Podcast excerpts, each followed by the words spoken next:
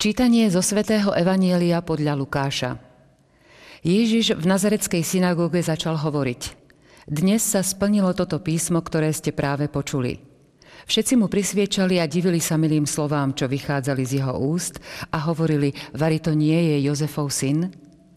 On im vravel, ak iste mi pripomeniete príslovie, lekár lieč sám seba. Počuli sme, čo všetko sa stalo v Kafarnaume, urob to aj tu, vo svojej vlasti. A dodal, veru hovorím vám, ani jeden prorok nie je vzácny vo svojej vlasti. Ale vravím vám pravdu. Mnoho vdov bolo v Izraeli za dní Eliáša, keď sa zavrelo nebo na 3 roky a 6 mesiacov a nastal veľký hlad po celej krajine. A ani k jednej z nich nebol poslaný Eliáš, iba Gonej vdove do Sarepty v Sidone. A mnoho malomocných bolo v Izraeli za proroka Elizea a ani jeden z nich nebol očistený iba sírčan Náman. Keď to počuli všetkých v synagóge, zachvátil hnev. Vstali, vyhnali ho z mesta a viedli ho až na zráz vrchu, na ktorom bolo ich mesto postavené a odtiaľ ho chceli zhodiť. Ale on prešiel pomedzi nich a odišiel.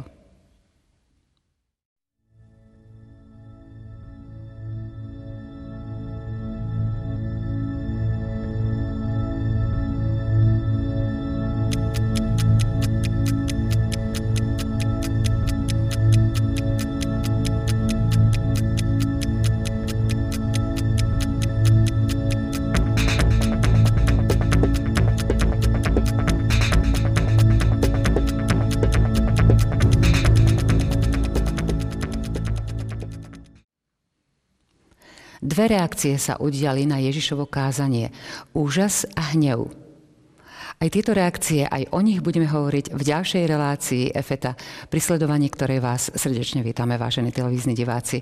Vítame i nášho hostia, katolického kňaza Jozefa Jančoviča. Vítajte. Ďakujem pekne. Otec Jozef, a hneď v úvode by sme sa mohli venovať možno aj odpovedi na túto už povedanú otázku, aké to boli reakcie a ako reagoval pán Ježiš. To je veľmi zaujímavé, že práve táto návšteva Ježiša v Nazareckej synagóge a jeho slova dnes sa splnilo toto písmo, ktoré ste práve počuli. Viedli ľudí, ktorí Ježiša počúvali, iste veľmi takého zapáleného pre to, čo hovorí ľuďom, vyvolali úžas. To je tá prvá reakcia, to je to nadšenie, ktoré teda cítiť z tých ľudí, ktorí ho počúvali. Na druhej strane však zdá sa, že tento úžas prekryla istá skepsa a taký pohľad na Ježiša, veď to je Jozefov syn, Vary to nie je Jozefov syn. Uh, istým spôsobom uh, Ježiš vychyt, zachytil tento skeptický pohľad na seba a preto začal hovoriť veľmi otvorene v slobode proroka. Ten, kto pozná myslenie ľudí a začína ho tak nejak analyzovať a použije dva, dve príslovia, ktoré istým spôsobom Ježišov identitu akoby naznačia. Iste mi pripomeniete, alebo teda aký ste mi pripomeniete príslove lekár, lieč sám seba. Ježiš robí zázraky, uzdravoval, teda je istým liečiteľom. A na druhej strane Ježiš hovorí o sebe aj ako o prorokovi. Ani jeden prorok nie je vzácný vo svojej vlasti. A použije vzor dvoch starozákonných prorokov, ktorí pôsobili tiež skôr medzi tými ostatnými ako medzi Izraelitmi a neboli vždy správne pochopení a nakoniec aj toto pripomenutie dejín spásy, ktoré sa odohrali, vyvolali v, ľud, v ľude taký zvláštny e, rozmer a teda to bola tá reakcia hnevu, ktorá nakoniec Ježiša priviedla dokonca až na, zva, na zráz vrchu. Je to veľmi symbolické, že práve už v úvode jeho verejnej činnosti, jeho kázania, sa vyvoláva na Ježišov hlas, jednak úžas, a potom hnev. Toto je inak bežné aj v našom živote, že niektoré Ježišové slova nás povzbudia, ale potom niektoré nás istým spôsobom vedú ešte hĺbke toho nášho bytia a môžu človeka postaviť akoby e, voči Ježišovi. Keď čítame v iných evaneliách o prvom kázaní Ježiša v synagóge, takéto v Kafarnaumskej synagóge u Marka a Matúša, a tam prvý, kto sa ozve proti Ježišovi, je človek posadnutý zlým duchom. Čo ťa do nás, Ježiš Nazarecký? Prišiel si nás zahubiť? A Ježiš chce tohto človeka dostať z toho zlého stavu, v ktorom je, lebo nepatrí sám sebe. Kto hovorí z nás v množnom čísle? Ten človek hovorí, čo ťa do nás? Viem, kto si. zlý duch vníma Ježišovu identitu a Lukáš rozviedol v nazareckej synagóge inak túto reakciu. Je to reakcia ľudí, ktorí jednak značením príjmajú Krista, ale potom sú nahnevaní, že im pripomína ich také odvrhnutie proroka. A toto sa stávalo v dejinách Izraela, že prorok medzi vlastnými to nikdy nemal ľahké. A toto je osud prorokov a ľudí, ktorí hovoria aj dnes možno z lásky k pravde a z lásky k tej Božej ceste tú pravdu iným ľuďom a samozrejme reakcie na to sú rôzne. My tu máme teda spomenutých prorokov, keď už ste o nich hovorili, a to je Eliáš a Elizeus. V čom teda oni boli teda významní? Prečo ich použil pán Ježiš? Áno, on ich spomína, pretože to boli dve veľké prorocké postavy Severného kráľovstva Izraela. My vieme, že zjednotené kráľovstvo Dávida sa neskôr rozpadlo a Severné kráľovstvo malo svojich kráľov, Judské kráľovstvo svojich kráľov, Dávidovských kráľov. Ale aj v tomto Severnom kráľovstve boli Boží mužovia, ktorí pôsobili, teda neboli ponechaní ani Izraeliti na Severnom kráľovstve e, sami na seba, ale Boh posielal aj sem Božích poslov, teda prorokov a Eliáš je veľká prorocká figúra, postava, ktorá istým spôsobom má pripomínať ľudu jednu záležitosť, veľmi podstatnú. Eliáš bol prorok monoteizmu, teda že je len jeden boh, nie sú iní bohovia a treba Boha Izraela, pána, ktorého meno je Jahve, tohto treba prijať. Aj v našom texte sú spomínaní proroci Eliáš a Elizeus. E, kedy pôsobili? Čo, prečo ich pán Ježiš použil? Ježiš spomína týchto dvoch prorokov v súvislosti s tým, že oni pôsobiaci v Severnom kráľovstve v Izraeli neboli tiež veľmi prijatí, najmä prorok Eliáš medzi svojimi, pretože jeho hlavná úloha, e, ktorú on ako prorok v Severnom kráľovstve v 9. storočí chcel ľuďom e, nejak tak e, pretlmočiť a povedať a hovorí najmä to, že Boh je jeden. On je prorok monoteizmu Eliáš. No a práve v tom čase bola úcta aj v Izraeli k cudziemu božstvu, k Bálovi, ktorý bol uctievaný ako boh búrky, dážďa, úrody a ľudia sa utiekali k tým pôvodným kultom, alebo teda kultom tých cudzincov, ktorý bol, teda ten kult bol prenesený aj do Izraela. A prorok Eliáš chcel práve toto vykoreniť. A preto, keď je posielaný, tak je posielaný práve do prostredia, kde je tá moc bála uznávaná. To bola vdova zo Sarepty. Bola to chudobná vdova, človek, ktorý je sociálne na okraji, ktorá mala syna, ktorá už e, zbierala to posledné drevo, aby mm, pripravila ten chlieb pre seba aj pre syna, pretože už chcú zomrieť. Ale práve vtedy prorok vstúpi do toho a pripomenie, že Boh Izraela, ktorého on predstavuje, dáva prísľub. A teda nebude chýbať múky v hrnci ani oleja v krčahu až do, ča- do času, keď nezačne znovu pršať. A táto vdova uverila tomuto prorokovi, pretože skutočne sa presvedčila, že jeho slovo má moc. Jeho slovo zabralo a ona videla zázrak. Žili, prežili. Hoci teda tam, kde si toho bála uctievali, malo e, k tomu dažďu prísť sa teda mala byť úroda. Ona vidí, že teda ani toto náboženstvo bála nefunguje, ale naopak tento prorok z Izraela, ktorý ohlasuje pána, jeho slovo je pravdivé. Podobne koná aj Elizeus. On uzdraví malomocného človeka, ktorý je úplne sociálne vylúčený. Je na okraji spoločnosti, bol to síce veľký človek, bol to veliteľ sírskeho vojska, a Elizeus ho uzdraví tým, že mu káže, aby sa sedemkrát ponoril do rieky Jordán. Tento sírčan potom uverí v Boha Izraela. Chce si dokonca ešte aj tú krajinu, kde bol uzdravený, pripomínať tým, že si vzal hlinu z tejto krajiny. A teda Elizeus pomohol tomuto cudzincovi. Teda vidíme príklon Eliáša a Elizea skôr k cudzincom ako k vlastným. A aj tí cudzinci uverili v Boha, v Boha Izraela. A teraz je tu Ježiš, ktorý ohlasuje seba ako Božieho syna, istým spôsobom predstavuje seba ako proroka, ten, kto lieči, to dáva človeku opäť tú možnosť zaradiť sa do normálneho života a nie je veľmi prijatý. A on cíti toto neprijatie. Podobne ako to bolo v prípade Eliza a Eliáša. A budeme vidieť, že toto neprijatie sa podobá veľmi prorokovi Jeremiášovi, ktorý, ktorý veľmi trpel tiež kvôli svojmu ohlasovaniu a vlastný Vanatote, pretože odtiaľ Jeremiáš pochádzal, ho tiež chceli zabiť. A hovoria mu, aby neprorokovalo mene pánovom, lebo keď tak bude robiť, tak zomrie ich rukou. A tak, nebude prorokovať, tak nezomrieš našou rukou. No a vidíme, že teda istým spôsobom táto stať Lukáša vedie aj ten Ježišov osud práve k tej smrti, kde Ježiš nebol prijatý. Vy, vy ste si so sebou priniesli aj Bibliu v hebrejčine priamo a my máme teda tú možnosť aj takto e, vás poprosiť, či by ste nám e, prečítali v hebrejčine niečo, povedzme aj z týchto prorokov. Ak môžeme, teda môžeme sa dotknúť na toho proroka Eliáša, ktorý je veľkou prorockou postavou, vidíme ho aj na vrchu premenenia figuruje spolu s Mojžišom, Mojžiša Eliáš. No a práve takým puncom proroka je, keď on to, čo povie, sa aj splní. A Ježiš tiež hovorí isté veci a oni sa naplňajú. Dnes sa splnilo písmo, tak prorok hovorí práve v tej dove e, zo Sarepty e, spôsobom, e, že jej dáva prísľub, že bude mať dostatok jedla a teda nemusí sa obávať smrti na prvej knihe kráľov, kde sa o prorokovi Eliášovi hovorí, tak počúvame. Koamar Adonai Elohe Izrael, kad hakemach lotichla.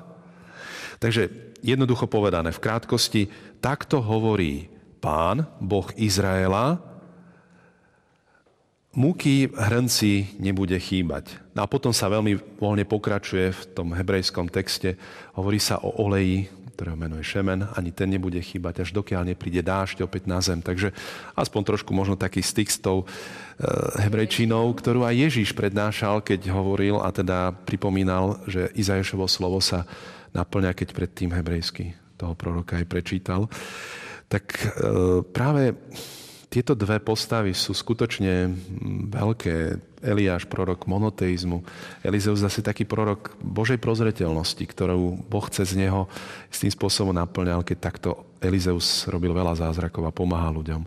Takže Ježiš je ten, ktorý istým spôsobom ide v línii týchto starozákonných prorokov. On je prorok. Ale ani jeden prorok nie je vzácný vo svojej vlasti a to sa stalo osudným aj Ježišovi.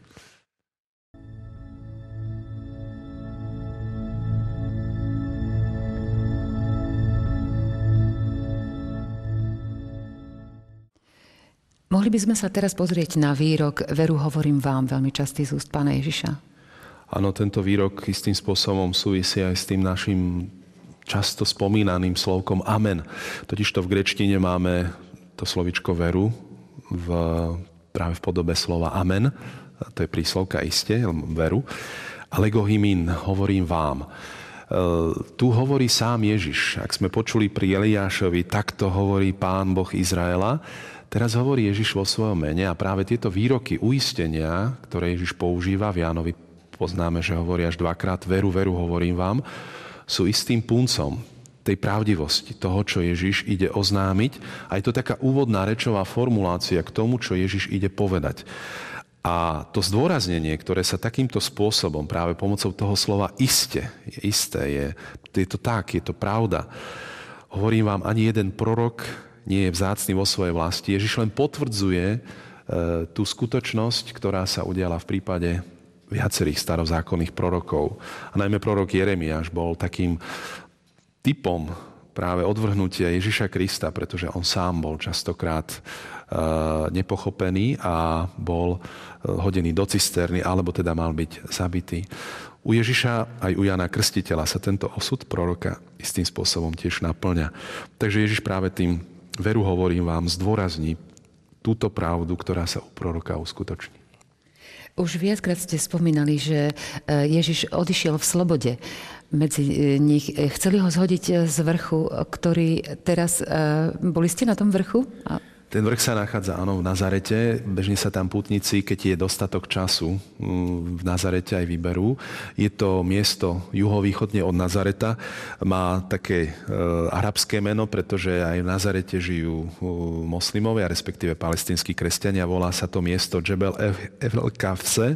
A práve toto miesto je symbolickým miestom toho zrázu vrchu.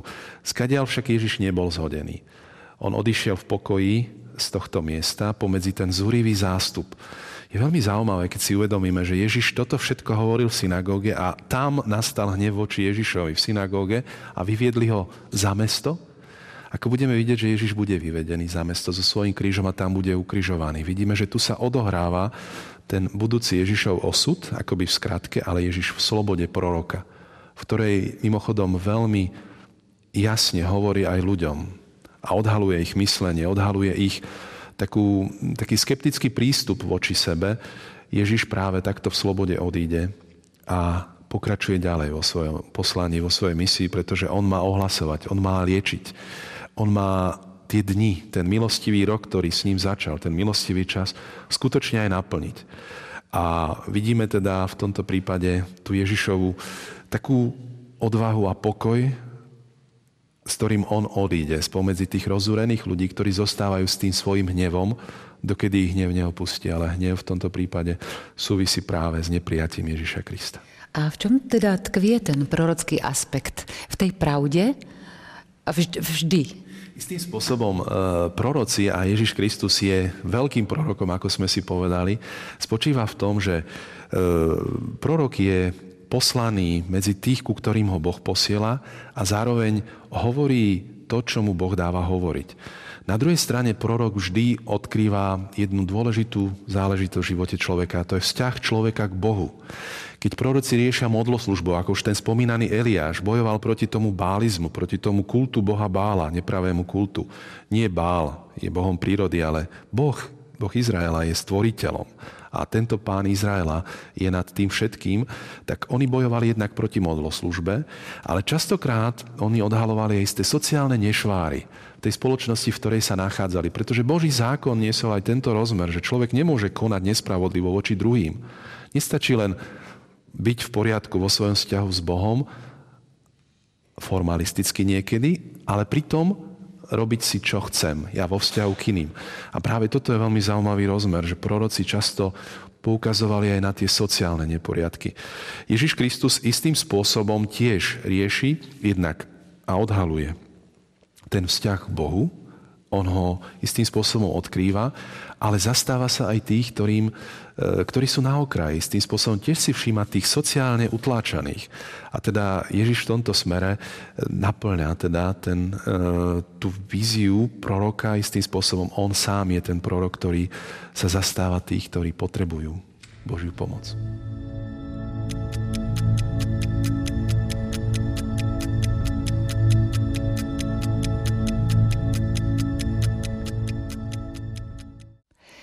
Často sa hovorí, že blahoslavený Ján Pavol II bol prorokom dnešných čias. E, máme aj teraz prorokov? istým spôsobom tí, ktorí jasne odkrývajú ten Boží zámer a neboja sa aj aktualizovať potom ten Boží zámer do tých spoločenských podmienok, v ktorých žijeme a najmä takí vysoko postavení ľudia, ako je trebárs Svetý Otec, respektíve biskupy alebo aj kňazi, ktorí zastávajú istú úlohu, tento rozmer splňajú.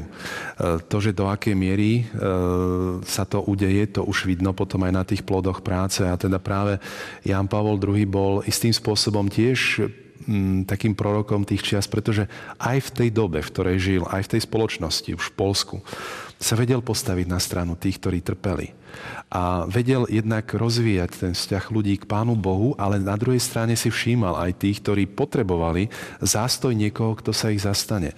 A toto je veľmi aktuálne a zostáva to e, aktuálne dokonca aj pre nás, každého jedného z nás, človeka, pretože e, my sme v krste prijali účasť a sme v spojení s Kristom a sme spojení s Kristom, s kňazom, prorokom a kráľom. A tiež máme naplňať istý prorocký úrad alebo prorockú službu. E, na ono sa to týka predovšetkým práve možno tých, ktorí majú svojim slovom potom pomôcť aj k zástoju tých, ktorí potrebujú zastanie. A práve Kristus sa postavil na stranu aj tých, podobne ako tí proroci e, v minulosti, na stranu tých utláčaných. A toto čaká istým spôsobom vždy aj nás, aby sme e, pravde, kvôli láske k pravde aj o človeku vedeli odhalovať aj tie nešváry, ktoré človeka istým spôsobom pošliapávajú. A toto neurobí nikto za nás. A práve toto je zaujímavé, že Božie slovo má aj tento rozmer taký sociálny, pretože ten vychádza z toho Božieho zákona.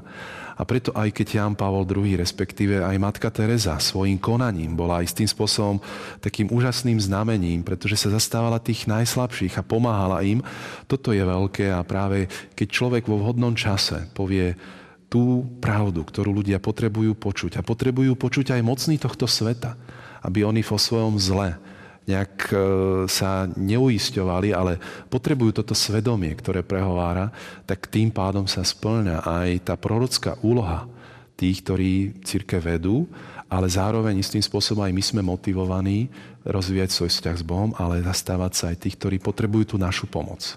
Každý jeden z nás. To znamená, e, mohli by sme si to teraz e, spomenúť práve na príchod Jana Pavla II. do Polska, vtedy na jeho prvú návštevu, keď v podstate pomenoval to zlo keď bol zástancom tých, ktorí trpeli a e, tento jeho prorocký, toto jeho prorocké dielo v podstate je zrozumiteľné pre všetkých, pre veriacich i neveriacich. To znamená, že my môžeme byť proroci nielen v súvislosti so vzťahom k Bohu, ale my môžeme byť proroci aj v iných, ako ste spomínali, e, existenciálnych, ako matka Teresa dala najavo. Áno, toto platí a to zostáva aktuálne, lebo teda my, prorok bol človek, ktorý rozvíjal ten vzťah, ten e, vertikálny, teda vo vzťahu k Bohu, ale ten samozrejme obsahoval aj tú horizontálu, ten vzťah tým ľuďom, ktorí potrebovali tú pomoc. A Ježiš je ten lekár, ktorý pomáha tým najslabším, tým, ktorí potrebujú jeho pomoc, zastáva sa tých chudobných, viac menej tieto zástupy chudobných vyseli na jeho perách a tí ho počúvali a tí našli nádej Ježišovi Kristovi. Teda on nebol nejaký revolucionár samozrejme, ale pomáhal odkrývať aj tie nešváry spoločnosti. A to je úžasné na Ježišovom učení, že jeho učenie nám dáva princípy, ktoré neboli samé o sebe revolučné, že by vytvorili hneď revolúciu, ale oni umožňujú revolúciu ducha. Keď tieto princípy menia človeka, tak človek je potom schopný meniť spoločnosť, v ktorej sa nachádza. Toto je úžasné aj u Pavla, u svätého Pavla, ktorý takýmto prorockým duchom sa nebál isté veci odkrývať. A vidíme teda, že aj Jan Pavel II pri tej návšteve sa zastal tých, ktorí potrebovali počuť to uh, potešujúce slovo, to pozbudivé slovo a nebál sa toto je vždy zaujímavé, ako Ježiš sa nebojí ani teraz v synagóge a hovorí otvorene ľuďom o tom, čo si myslia, pretože on ich potrebuje z toho nedobrého stavu dostať. E, už sme hovorili o tom, ako Ježiš odišiel v slobode, ale predsa len ten nahnevaný dav, e, predsa len asi zrejme zostal v, nejakej takej, v nejakom takom ústraní, že boli nahnevaní, ale nemali odvahu ho zhodiť nemali. Je to istým spôsobom taký paradox, že práve Ježiš v tom svojom pokoji a v tej svojej odvahe, ktorej on aj v tej synagóge už začal hovoriť a potom aj keď ho e, vyháňajú na ten zraz vrchu, on si ju zachová, túto silu a túto odvahu a odíde, pretože tu je samozrejme už aj náznak toho, čo Ježiš musí naplniť. A on začal, on iba začína a potrebuje naplniť to svoje poslanie. Takže tu máme e, takýto zvláštny, taký paradoxný mm, obraz, kde Ježiš v pokoji ide a tú svoju cestu, ktorú začal, naplňa. Tam je veľmi zaujímavé to slovo odišiel. To je veľmi používané slovo, vôbec slovo ísť. V evangeliu je neustále spomínané, vyskytuje sa tam až vyše 50 krát, kde my na, vidíme Ježiša na tej ceste neustálej, ktorá ide smerom k práve k tej dôležitej rozhodujúcej chvíli a to je práve tá chvíľa na kríži, chvíľa nášho vykúpenia a zmrtvých stania, keď Ježiš opäť aj po zmrtvých staní je na ceste, ide sprevádza aj mavských učeníkov. Takže vidíme, že v tomto prípade je tu taký mm, vzorec Ježišovho ďalšieho konania, kde on v odvahe pokračuje svoju misiu, až pokiaľ nepríjme na seba ten osud definitívny, ktorý istým spôsobom je vykúpením človeka z toho hriechu, v ktorom zostane, ak nepríjme Ježiša, ak sa neobráti na Boha a neuzná si, že práve tento stav je pre človeka zničujúci.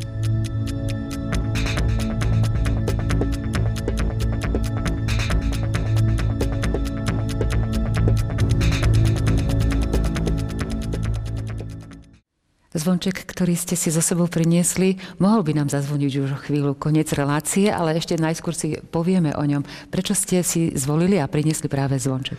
Ja som doniesol túto rekvizitu dnes kvôli tomu, že v stredoveku aktualizácia tohto Božieho slova bola tak zvláštne realizovaná na e, veľkých zvonoch kostolov, ktoré zvolávali ľudí e, v čase nešťastia, respektíve v čase nejakého nečasu alebo e, v podstate zvon zvoláva ľudí samozrejme až dodnes, jednak na modlitbu Aniel pána alebo na liturgické zhromaždenie. No a toto je miniatúra samozrejme zvona, pretože mať tu veľký zvon by sme si nejak nemohli dovoliť. No a na tých zvonoch v stredoveku bol často nápis, ktorý sme počuli aj v dnešnom evaníliu z toho 30. verša v latinčine. Ipse autem transiens per medium ilorum ibat. On prešiel pomedzi nich a odišiel. Teda zvuk toho zvona v minulosti, tak v minulosti ako aj dnes, prechádza tiež medzi tie sily zla istým spôsobom, ktoré sú tiež vo svete. Prechádza aj do toho prostredia, ktoré je poznačený istým nešťastím a dáva sa počuť. Často ten zvuk zvona taký silný a hlboký, e, veľmi tak oslovuje dneska ľudia. Je to jasný taký znak našej kresťanskej kultúry tu v Európe, veď máme toľko katedrál, toľko kostolov so zvonami a teda tieto zvony nás volávajú. A zvuk toho zvonu teda mal istým spôsobom symbolizovať ten Ježišov odchod medzi ten rozúrený dav, keď on odišiel a konal ďalej. Takže aj zvuk tohto zvončeka, aspoň teda tohto miniatúrneho zvonu, je takým znakom toho, že Boh pôsobí a bude pôsobiť ďalej. Nech sa deje okolo náš čokoľvek. E, boh vo svojej slobode prerazí aj tieto sily zla. Takže nakoniec môžeme počuť trošku samozrejme iný tón tohto prenikavého zvuku zvona. Verím, otec Jozef, že eh, Ježiš Kristus žiaril aj z tejto relácie, z tohto vysvetľovania, z vysvetľovania svätého Evanielia. Ďakujem, otec Jozef, za účasť, za vysvetlenie a s vami, vážení televízni diváci, sa tešíme na stretnutie opäť o týždeň. Dovidenia.